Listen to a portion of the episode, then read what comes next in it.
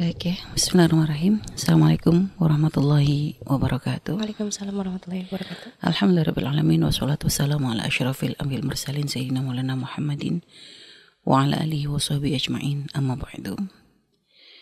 Para akhwat, para pendengar yang dimuliakan Allah taala. Alhamdulillah kita kembali diberi kesempatan dan kemudahan oleh Allah untuk mengenal sosok-sosok wanita yang mendampingi Nabi kita Nabi Muhammad Sallallahu Alaihi Wasallam dan kita sudah membahas tentang istri-istri mulia beliau dan kita sudah masuk bab budak-budak beliau hmm. tapi walaupun mereka adalah budak ya akan tapi mereka punya kemuliaan karena siapa pun yang dekat dengan Nabi hmm. dalam dengan posisi dia adalah seorang yang beriman ya hmm.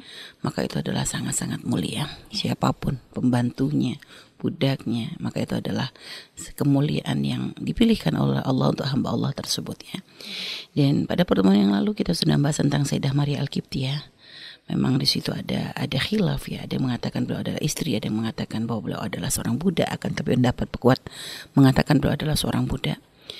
Dan pada pertemuan kali ini pun kita akan membahas seorang wanita yang bernama Sayyidah Raihana. Mm-hmm. Sayyidah Raihana adalah juga di sini juga ada khilaf tentang beliau. Ada yang mengatakan beliau dinikahi oleh Nabi, ada yang mengatakan beliau itu adalah seorang hanya seorang budak Rasulullah SAW. Dan bahkan masalah uh, khilaf bahwasanya beliau adalah istri Nabi ini lebih kuat daripada Sayyidah Maria. Hmm. Karena kalau Sayyidah Maria itu memang yang paling kuat mengatakan sebagai seorang budak ya, akan hmm. tapi dengan posisi beliau menjadi umul walad. Yeah. Nah, ini menjadi putra ibu hmm. dari putra Nabi Muhammad SAW yaitu Sayyidina Ibrahim itu menjadikan beliau memang mempunyai tempat yang khusus ya. Hmm. Adapun Sayyidah Rehanah ini adalah seorang yang memang bahkan di sebagian kitab sejarah gitu ya ketika menceritakan tentang istri Nabi, Sayyidah Rehanah ini malah ditulis menjadi istri yang ke-11 atau yang ke-12 begitu. Hmm. Jadi Sayyidah Rehanah ini malah yang masuk sebenarnya. Hmm. Hanya memang ya itu tadi kami katakan itu ada khilaf dan memang ada pendapat mengatakan bahwa yang paling kuat adalah ya hampir sama saja. Ada mengatakan yang mengatakan istri adalah kuat, yang mengatakan bukan juga adalah kuat ya. Intinya siapa pun beliau, apakah beliau istri atau budak, yang jelas beliau adalah seorang wanita mulia. Dan untuk nasab beliau ya, memang ada perbedaan di sini. Ada mengatakan bahwa beliau adalah Rehana binti Sam'un. Ada mengatakan beliau adalah Rehana binti Zaid bin Amr ibn Hunafah ibn Sam'un ibn Zaid. Dan ada mengatakan beliau itu adalah dari Bani Nadir. Ada mengatakan beliau itu adalah dari Bani Quraidah. Ya, akan tetapi pendapat yang mengatakan pendapat paling banyak mengatakan beliau ini adalah khas tawanan atau budak yang didapat Nabi setelah peperangan dengan Bani Quraidah. Dan dikatakan bahwa Sayyidah Raihanah ini adalah mempunyai seorang suami sebelum dengan Nabi Muhammad SAW. Beliau mempunyai seorang suami yang sangat baik ya, baik dan sangat mencintai dan menghormati beliau yang dikenal di kalangan kaumnya bernama Hakam. Dan sampai begitu cintanya suaminya ini kepada Sayyidah Raihanah gitu ya begitu baiknya suaminya kepada Sayyidah Raihana. Sayyidah Raihana tuh sampai pernah berkata, La astakhlifu ba'dahu. Aku gak akan berpaling darinya setelahnya. Dikarenakan melihat begitu besarnya cinta suaminya kepadanya dan bagaimana suaminya memuliakannya. Dan bahkan dikatakan Sayyidah Raihana juga ya termasuk wanita yang terhormat di kaumnya. Ya. Dan juga dikatakan ya beliau adalah orang yang mempunyai secara fisik beliau adalah seorang wanita yang bagus fisiknya. Akan tapi ketika terjadi peperangan dengan Bani Quraidah itu tadi ya maka beliau pun menjadi tawanan yang uh, yang termasuk tawanan yang dibawa kepada Rasulullah Shallallahu Alaihi Wasallam. Dan ketika itu gitu kan ketika Nabi uh, dihadapkan kepada ketika beliau dihadapkan kepada Rasulullah Shallallahu Alaihi Wasallam, Nabi memberikan penawaran ya, Nabi memberikan penawaran kepada beliau bahwasanya beliau itu Nabi mendatangi beliau lalu berkata ya in ahbabti an a'tiqaki wa atazawwaji fa'al fa'altu. Kalau kamu tuh ingin aku itu memerdekakanmu maka aku akan menikahimu ya. Dan menikahimu akan aku lakukan kata Nabi. Akan tapi kalau kamu sen lebih senang ya wa in ahbabti an takuni fi milki Nah, ini ya. Jadi akan aku turuti juga. Tapi kalau kamu itu memang pengen menjadi budakku, akan aku turuti. Jadi Nabi itu memberikan pilihan kepada beliau, apakah beliau memilih untuk menjadi seorang istri atau beliau menjadi seorang budak dari Rasulullah Shallallahu Alaihi Wasallam.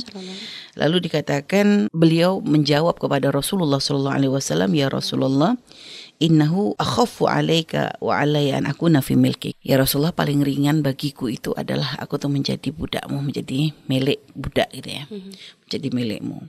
Sehingga akhirnya dikatakan ya karena memang itu permintaan beliau sehingga akhirnya Nabi pun mengangkat beliau menjadi seorang budak. Tapi dalam riwayat yang lain mengatakan beliau memilih untuk menjadi istri Nabi Muhammad Shallallahu Alaihi Wasallam. Dan mungkin ini mungkin itu gitu ya. Yang jelas di sini memang ada perbedaan dan kita membaca di beberapa buku sejarah pun semua rata-rata berbeda gitu ya. Semua rata-rata berbeda. Dan awalnya memang beliau adalah orang yang tidak tertarik dengan Islam ya, tapi karena karena melihat ya bagaimana Islam, bagaimana sikap Nabi Muhammad Shallallahu Alaihi Wasallam, ada mengatakan bahwasanya ketika Nabi sedang duduk bersama sahabat gitu, tiba-tiba ada derap langkah datang dari dari seorang seorang sahabat yang memberitahukan bahwasanya Sayyidah Raihana telah memeluk agama Islam yang menunjukkan bahwasanya beliau memang awalnya masih berpegang teguh kepada agamanya Yahudi gitu ya.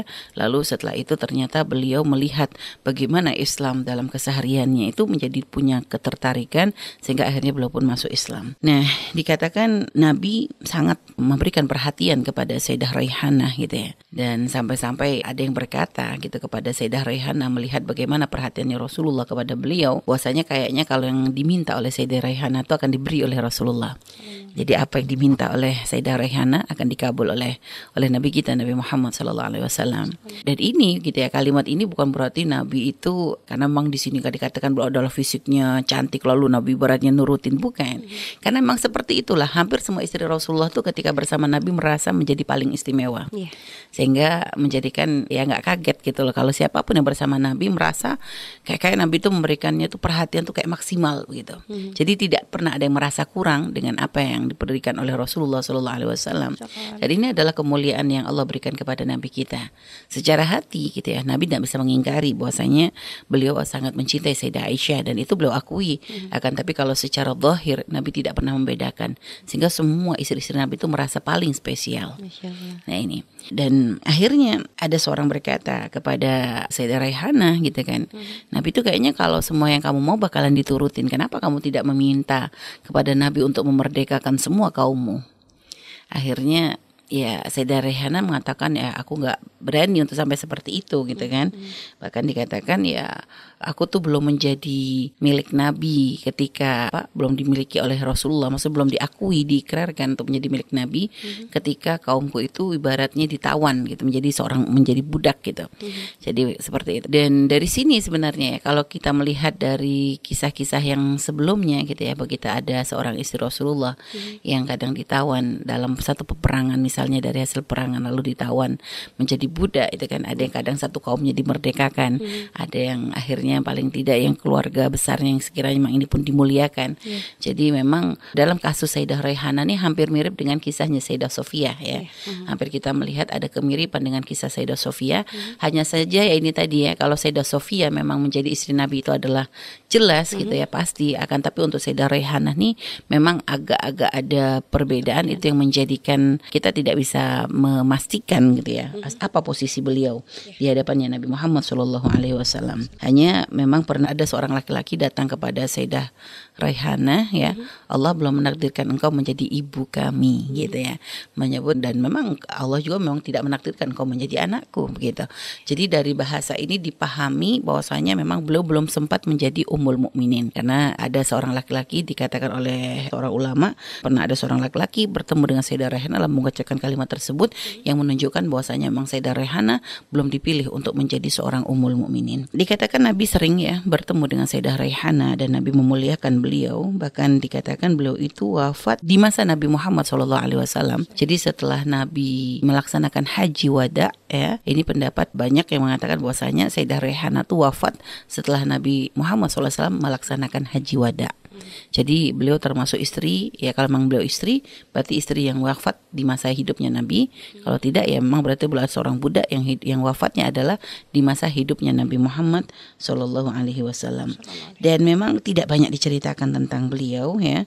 Jadi yang mengatakan kisah yang termasuk ya, yang mengatakan bahwa beliau itu adalah istri ini termasuk adalah seorang ulama yang bernama Al-Waqidi ya. Itu beliau mengatakan bahwasanya ahli sejarah ya bernama Al-Waqidi ini mengatakan bahwasanya beliau itu memang adalah istri dari Nabi Muhammad Shallallahu alaihi wasallam.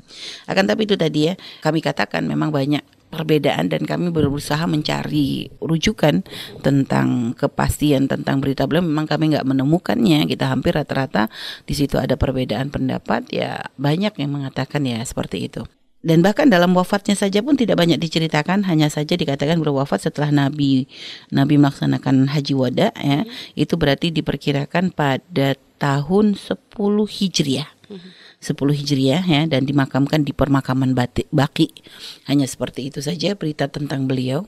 Dan selanjutnya ada lagi yang mengatakan bahwa Nabi juga mempunyai seorang budak lagi ya ada mempunyai dua orang budak lagi yaitu bernama Sayyidah Jamila dan Sayyidah Nafisah lagi-lagi ya begitu tidak ada cerita khusus tentang mereka berdua gitu hanya disebutkan nama budaknya Nabi itu ada empat orang yaitu Sayyidah Maria al Qibtiyah ya, ya. Sayyidah Raihana ya dan ini memang dua ini ada khilaf sedangkan yang memang tidak ada khilaf itu adalah Sayyidah Jamila dan Sayyidah Nafisah. Ya. Nah, untuk Sayyidah Nafis Jamilah tidak diceritakan bahkan hanya disebut namanya saja ya. Cuma nggak diceritakan dari ini waktu perang apa diberikan kepada Nabi ini kapan tidak ada literatur hanya dikatakan bahwasanya beliau mempunyai fisik yang bagus dan sempat menjadikan istri-istri Nabi juga cemburu gitu ya. Ada kekhawatiran bahwa Nabi nanti memberikan perhatian lebih kepada Sayyidah Jamilah gitu. Dan memang kalau istri Nabi memang hampir yang tidak punya cemburu hanya Sayyidah Ummu Salamah ya. Sedangkan yang lain memang ya mereka dengan cinta kepada dan itu kan memang buah dari doanya Nabi Muhammad Shallallahu Alaihi Wasallam.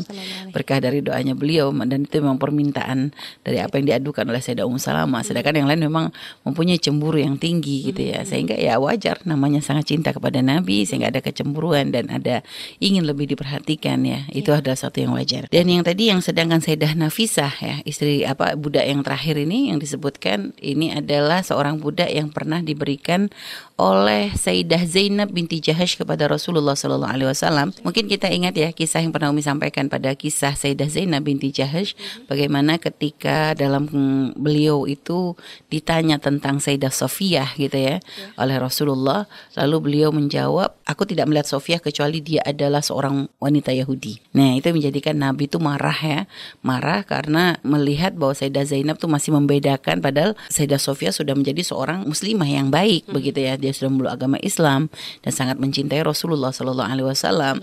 Dan Sayyidah Zainab pun berkata seperti itu ya karena kecemburuannya beliau gitu ya sehingga mengucapkan kalimat yang menyakiti hati Nabi Muhammad Shallallahu Alaihi Wasallam sehingga beliau menjadi sempat dihajar oleh Rasulullah.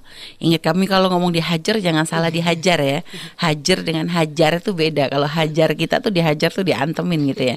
Kalau dihajar ini mak maknanya ditinggal oleh Nabi tidak didatangi oleh Rasulullah ini hampir kurang lebih tiga bulan gitu ya kurang lebih tiga bulan beliau itu Sayyidah Zainab itu diberi teguran maksudnya dikasih tarbiyah oleh Rasulullah hmm. untuk bisa menjaga lisan dan sebagainya hmm. gitu ya jadi supaya tidak merendahkan sesama istri-istri Rasulullah Shallallahu Alaihi Wasallam gitu ya dan akhirnya sampai Sayyidah Zainab tuh merasa sampai dikatakan beliau tuh kayak merasa putus asa gitu merasa ya Allah sudah kayaknya udah benar-benar tinggal Nabi gitu ya. Akhirnya Rasulullah mendatangi beliau lagi hmm. sehingga akhirnya beliau tuh kayak untuk menebusnya menebus penyesalannya gitu ya. Menebus penyesalan kepada Nabi Muhammad SAW, beliau berikan seorang budak yang dimiliki oleh beliau yaitu bernama Nafisah. Jadi memang untuk menebus kesalahan itu kadang ya dengan melakukan satu kebaikan ya. Mm-hmm. Dan memang budak ini kayak ibaratnya kayak hadiah yang memang luar biasa gitu ya. Mm-hmm. Sehingga beliau pun memberikan hadiah seorang budak kepada kepada Rasulullah Shallallahu alaihi wasallam. Baik. Jadi hanya itu saja kisah tentang budak-budak Nabi Muhammad Shallallahu alaihi wasallam dan sekarang kita kembali ya untuk meruntut ya iya. tentang istri-istri Nabi Muhammad Shallallahu alaihi wasallam dari apa yang pernah kita pelajari bersama pada pertemuan pertemuan yang lalu tentang istri Rasulullah Shallallahu Alaihi Wasallam yaitu Sayyidah Khadijah Al Kubra ya. Kita pernah membahas tentang beliau dan bagaimana kemuliaan beliau bagaimana keagungan beliau itu sudah pernah kita pelajari. Jadi Allah tidak pernah memilihkan istri-istri Nabi itu kecuali memang wanita-wanita yang luar biasa yang memang mereka punya keutamaan, punya kelebihan ya. Jadi artinya semua istri-istri Rasulullah itu ya ya seperti itu gitu. Artinya istri-istri Nabi itu memang bukan wanita sembarangan. Mm -hmm Sayyidah Khadijah itu ada seorang wanita yang memang dikenal menjadi seorang wanita yang mulia bahkan sebelum beliau bertemu dengan Nabi Muhammad SAW. Jadi gelar At-Tahirah diberikan kepada beliau itu adalah di masa jahiliyah ya. Di masa jahiliyah, di masa sebelum beliau memeluk agama Islam, itu gelar Tahirah wanita yang suci ya. Itu sudah menjadi gelar yang disematkan kepada beliau oleh orang-orang Quraisy saat itu, orang-orang ahli Mekah saat itu. Dan bagaimana ketika beliau menjadi istri dari Nabi kita Nabi Muhammad SAW apa yang bisa kita teladani dari beliau adalah bagaimana khidmahnya beliau, bagaimana pengabdian beliau kepada Rasulullah Shallallahu Alaihi Wasallam, lalu bagaimana Nabi pun sangat-sangat mencintai beliau, memuliakan beliau, menghormati beliau. Ini tidak lain karena perjuangannya dan sampai Subhanallah beliau adalah seorang wanita yang disiapkan rumah khusus oleh Allah Subhanahu wa taala di surga karena sebagai hadiah sebagai bentuk cinta Allah kepada beliau karena beliau adalah menjadi wanita yang sangat mendukung dakwah kekasih Allah Subhanahu wa taala ya yaitu berkorban dengan jiwa, raga, harta dan ini adalah satu teladan yang memang harus berusaha untuk kita ikuti gitu ya. Artinya jika kita menjadi seorang istri, ayolah menjadi seorang istri yang bisa membantu perjuangan suami kita gitu ya. Kalau memang suami kita terjun terjun di dunia dakwah. Artinya bantulah suami kita untuk bisa tetap semangat dan berada di jalan dakwah yang lurus ya yang menjadikan bisa sambung dengan Nabi Muhammad SAW dan kalau memang ternyata suami anda misalnya ada seorang wanita yang mempunyai suami yang misalnya mungkin tidak terjun di dunia dakwah mungkin terjun di dunia-dunia umum ya misal menjadi seorang dokter insinyur dan sebagainya.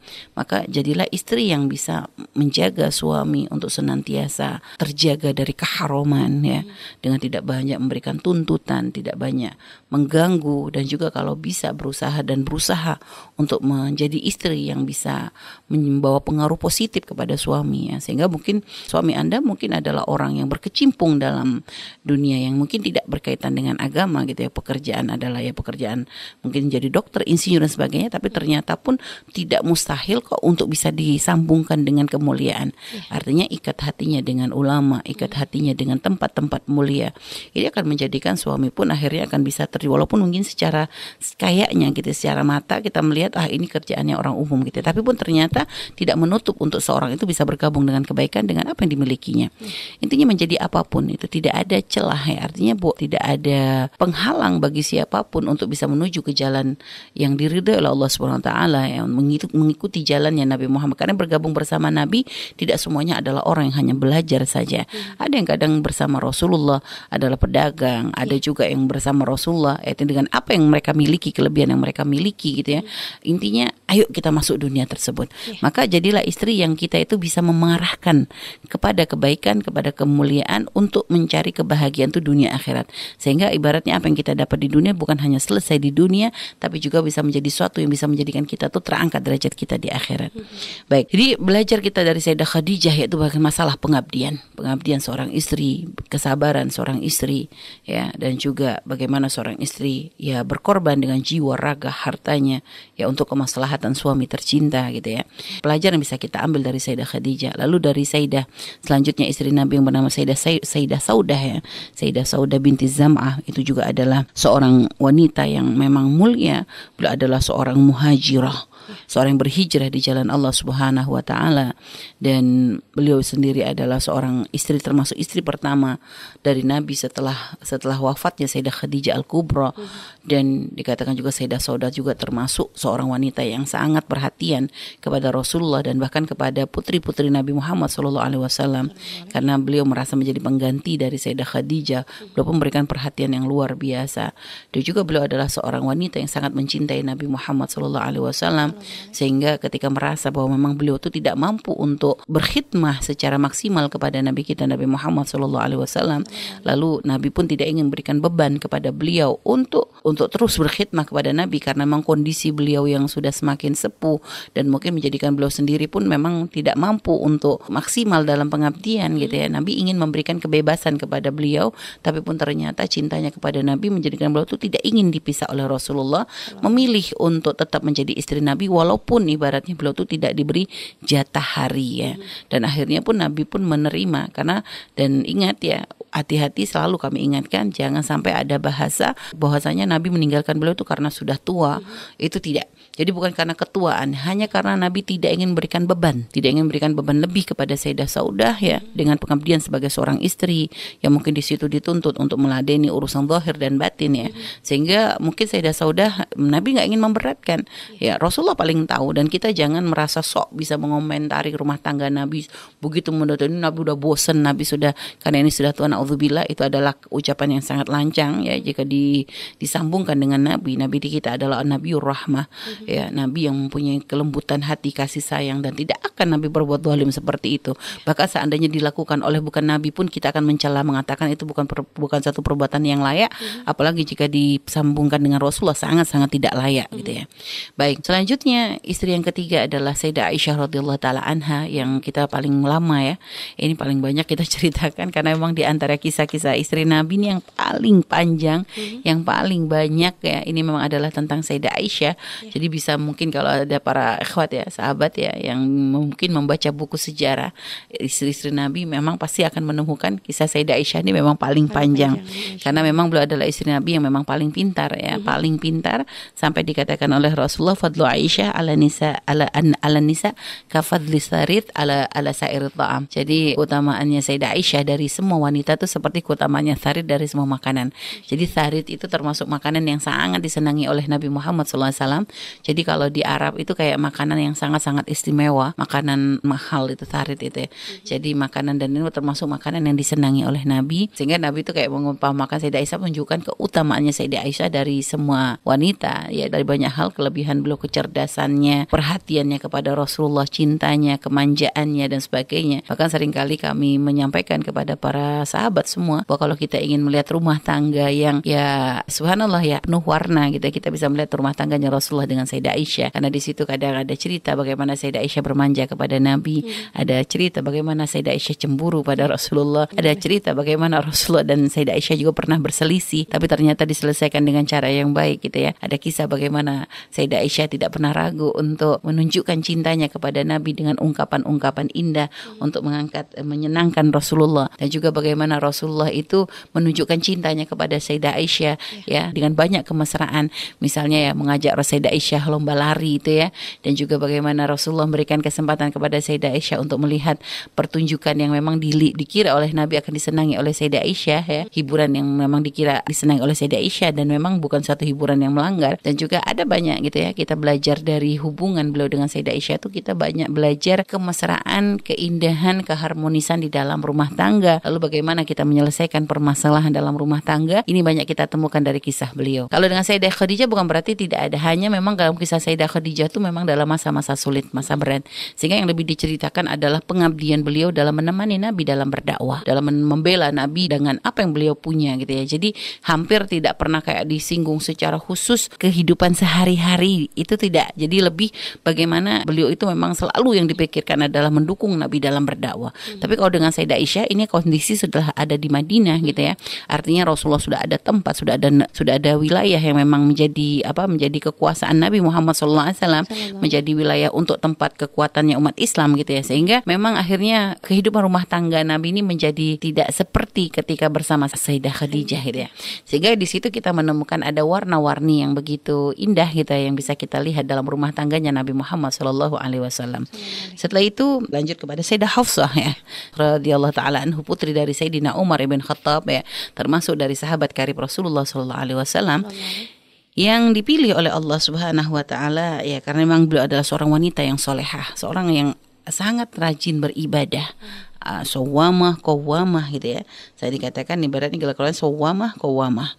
Jadi beliau punya adalah seorang yang memang punya pangkat tinggi dan juga seorang yang sangat rajin berpuasa, seorang yang sangat rajin bangun malam ya. Bahkan ketika pernah beliau berselisih dengan Nabi Muhammad dan Rasulullah ingin menceraikan beliau, lalu malaikat pernah menceraikan bahkan dan beliau menceraikan sudah menceraikan beliau dengan talak satu itu, akhirnya malaikat Jibril menyampaikan kepada Nabi atas perintah Allah untuk merujuk kembali Sayyidah Hafsah. Mm-hmm. Ini kan menunjukkan bahwa memang beliau adalah seorang wanita mulia dikarenakan disebut disebutkan bahwa Sayyidah Khafsah ini adalah seorang sawamah qawwamah. Hmm. Ini dipuji oleh Allah, dipuji oleh malaikat dengan sebutan sawamah qawwamah. Hmm. Ini karena memang beliau adalah seorang yang sangat tulus dalam mengabdi kepada Allah Subhanahu wa taala dalam ibadahnya.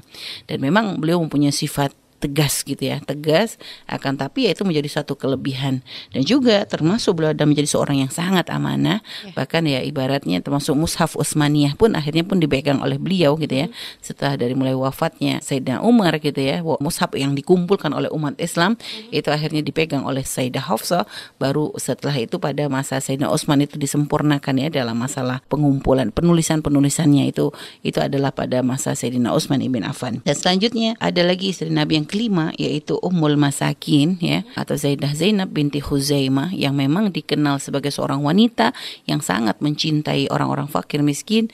Makanya beliau disebut dengan Ummul Masakin. Jadi itu juga adalah suatu keistimewaan ya dan menjadi seorang wanita yang luar biasa. Kecintaannya kepada orang-orang fakir miskin menjadikan beliau diangkat derajatnya oleh Allah sehingga menikah dengan Nabi Muhammad SAW walaupun beliau hanya menikah dalam masa yang sangat pendek karena menikah dengan Nabi pun beliau tidak lama hanya kurang lebih sekitar dan berada sekitar enam bulanan saja.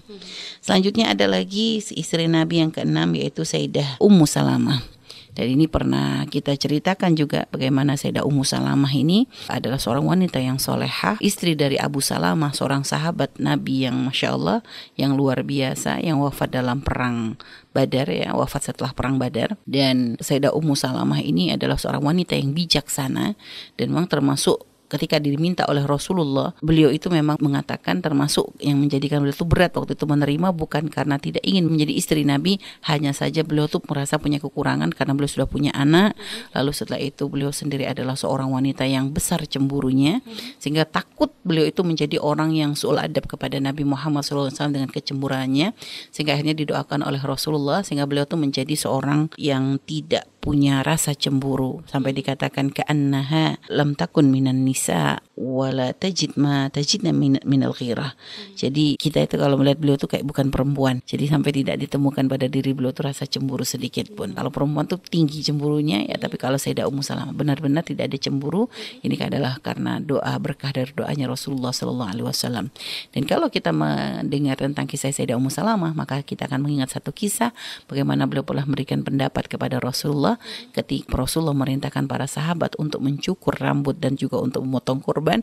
Ternyata sahabat tidak segera melaksanakannya. Maka lalu Sayyidah Ummu Salamah meminta Nabi untuk langsung mempraktekannya bukan hanya sekedar memerintah yang akhirnya pun diikuti oleh semua sahabat. Nabi Muhammad Shallallahu alaihi wasallam. Baik selanjutnya ya setelah Sayyidah Ummu Salamah kita mengingat juga adalah Sayyidah Zainab binti Jahash ya seorang wanita yang Allah nikahkan kepada Nabi kita Nabi Muhammad Shallallahu alaihi binasin bila wali wala wala syahid. Jadi seorang wanita ini nikahi Nabi dengan nas. Artinya memang Allah langsung yang menikahkan Sayyidah Zainab dengan Rasulullah bila wali wala syahid tanpa wali dan tanpa saksi. Karena yang menjadi saksinya adalah malaikat Jibril yang menikahkannya adalah Allah Subhanahu wa taala dan ini termasuk pernikahan yang luar biasa dengan tujuan untuk menghilangkan tradisi tabani hmm. atau adopsi. Ya. Adopsi yang salah ya ini dihapus dalam Islam untuk supaya tidak terjadi kerancuan di dalam tatanan masyarakat ya. Hmm. Dan ini luar biasa banget gitu ya dan artinya beliau sendiri dikenal sebagai seorang wanita yang luar biasa. Rasulullah menyebut beliau tuh awaha. Hmm. Awaha itu adalah seorang wanita yang sangat sangat khusyuk di dalam beribadah. Jadi beliau kalau sudah beribadah tuh kayak orang sampai lupa diri begitu, begitu khusyuknya beliau beribadah. Nabi sendiri mengagumi dan mengatakan beliau itu adalah awaha. Dan beliau juga termasuk seorang istri yang paling banyak bersodakoh. Jadi semua istri Nabi punya ciri khas ya. Ciri khas istri-istri Rasulullah adalah ahli ibadah dan ahli sodakoh. Jadi termasuk Sayyidah Zainab yang paling banyak sodakoh karena beliau bersodakoh dengan hasil tangan beliau sendiri. Hasil tangan, hasil yang dikerjakan oleh tangan beliau sendiri itu yang disodakohkan. Subhanallah. Nah ini. Terus selanjutnya lanjut kepada Sayyidah Juwairiyah ya. Sayyidah Juwairiyah ini adalah istri Nabi Muhammad SAW yang dikatakan oleh Sayyidah Khadijah, Sayyidah Aisyah radhiyallahu taala anha, "A'dhamu imratin ala qaumiha barakah." Kata Sayyidah Aisyah sendiri, ini katakan aku nggak pernah melihat wanita yang paling berkah melebihi Sayyidah Juwairiyah ya, karena dengan menikahnya beliau dengan Rasulullah menjadikan keluarga semua kaumnya dibebaskan dari perbudakan ya dan beliau pun dan mereka pun menjadi sangat bangga sekali karena akhirnya menjadi orang yang punya kekerabatan dengan Nabi Muhammad Shallallahu alaihi wasallam. Dan beliau juga dikenakan sebagai seorang wanita yang baik, yang solehah, yang ahli ibadah ya, sangat istimewa. Selanjutnya ada lagi Ummu Habibah binti Abu Sufyan ya atau dengan sebut Sayyidah Ramlah binti Abu Sufyan. Dan beliau adalah seorang wanita yang memang paling dekat kekerabatannya dengan Rasulullah Shallallahu alaihi wasallam. Jadi dari sisi kekerabatan beliau itu masih kerabat dan masih sambung dengan Nabi Muhammad Shallallahu alaihi wasallam. Dan beliau juga termasuk ya wanita yang sangat-sangat banyak bersodakoh dikenal sebagai wanita yang teguh dalam menjaga keimanannya dan seorang wanita yang kuat yang tegar. Bagaimana seorang wanita yang hijrah ke negeri kafir gitu ya ke negeri yang asing dan ternyata subhanallah suaminya pun murtad ya. Tapi beliau tetap bisa menjaga keislamannya. Dan sangat bagus dalam menjaga keislamannya. Itu menjadikan beliau itu diangkat oleh Allah Subhanahu wa taala. Keteguhan beliau kesabaran beliau ya dalam dalam menjalani ujian yang teramat sangat berat gitu ya. Nggak kebayang. Coba kalau seandainya subhanallah ya kita sendiri kebayang naudzubillah semoga tidak terjadi ini ya. Artinya kalau sampai ada seorang wanita muslimah ketika harus hijrah meninggalkan keluarga meninggalkan kampung halaman ibaratnya ya tanpa bekal apa pun hanya pokoknya kekuatan iman ya untuk bisa menemukan tempat yang akan bisa menjaga keimanannya. Tujuannya kan tujuannya hijrah adalah untuk menjaga keimanannya karena memang kondisi di Makkah tidak kondusif. Tapi ternyata begitu sampai di Habasyah suami yang menjadi pendamping yang menjadi teman yang menjadi penguat untuk sama-sama hijrah ya ternyata malah pindah agama. Ini kan berat banget gitu ya. Tapi ternyata Ummu Habibah sangat-sangat tegar, sangat sabar sehingga lihat pangkatnya beliau tinggi di hadapan Allah sehingga beliau dipilih oleh Allah, dimuliakan oleh Allah untuk bisa menjadi pendamping Nabi kita Nabi Muhammad Shallallahu alaihi wasallam. Dan selanjutnya ada Sayyidah Sofiyah ya binti Huyai, seorang wanita Yahudi ya akan tapi dengan keislamannya menjadikan beliau itu diangkat derajatnya oleh Allah Subhanahu wa taala. Dan beliau pun berbangga dari istri-istri Rasulullah sallallahu alaihi wasallam dengan pesan Nabi ya ketika dikatakan bahwa beliau adalah seorang Yahudi gitu ya. Nabi memberikan kekuatan kepada beliau dengan mengatakan Abuki ya, katakan bahwa ayahnya ayahmu adalah Harun ya, pamanmu adalah Musa dan suamimu adalah Muhammad. Ya, jadi beliau adalah seorang wanita yang luar biasa, sangat tulus dalam mencintai Nabi Muhammad Shallallahu alaihi wasallam dan Islamnya juga bagus, seorang ahli ibadah, seorang ahli sodako dan seorang wanita yang sangat-sangat menjaga kemuliaannya. Selanjutnya yang terakhir adalah Sayyidah Maimunah ya. Sayyidah Maimunah bintul Haris yaitu adalah seorang wanita yang solehah ya. Dan beliau memang dari keluarga yang bagus ya. Dan katakan bahwa saudara-saudari beliau itu adalah orang-orang yang sangat dekat dengan Nabi Muhammad Shallallahu Alaihi Wasallam. Sehingga beliau pun menjadi wanita yang sangat dihormati oleh istri-istri Rasulullah Sallallahu Alaihi Wasallam. Karena kekerabatannya masih sambung ya terutama dengan paman dari Nabi Muhammad Shallallahu Alaihi Wasallam. Karena beliau adalah ipar dari paman Nabi yaitu Sayyidina Abbas ya. Menjadikan beliau pun menjadi wanita yang dimuliakan oleh istri-istri Nabi yang lain dan beliau adalah seorang istri yang sangat luar biasa, istri yang solehah, ahli sodako, ahli ibadah. Jadi itu adalah ciri-ciri khas dari istri-istri Rasulullah Shallallahu Alaihi Wasallam ya. Semoga kita bisa meneladani beliau-beliau semuanya. Semoga dipilih menjadi istri-istri solehah yang bisa menjadi pendamping, yang bisa menjadi penguat, yang bisa menjadi teman hidup bagi suami ya dalam keadaan susah, dalam keadaan senang dan bukan semoga bukan hanya di dunia tapi juga kelak di akhirat insya Allah. Wallahu a'lam bishawab.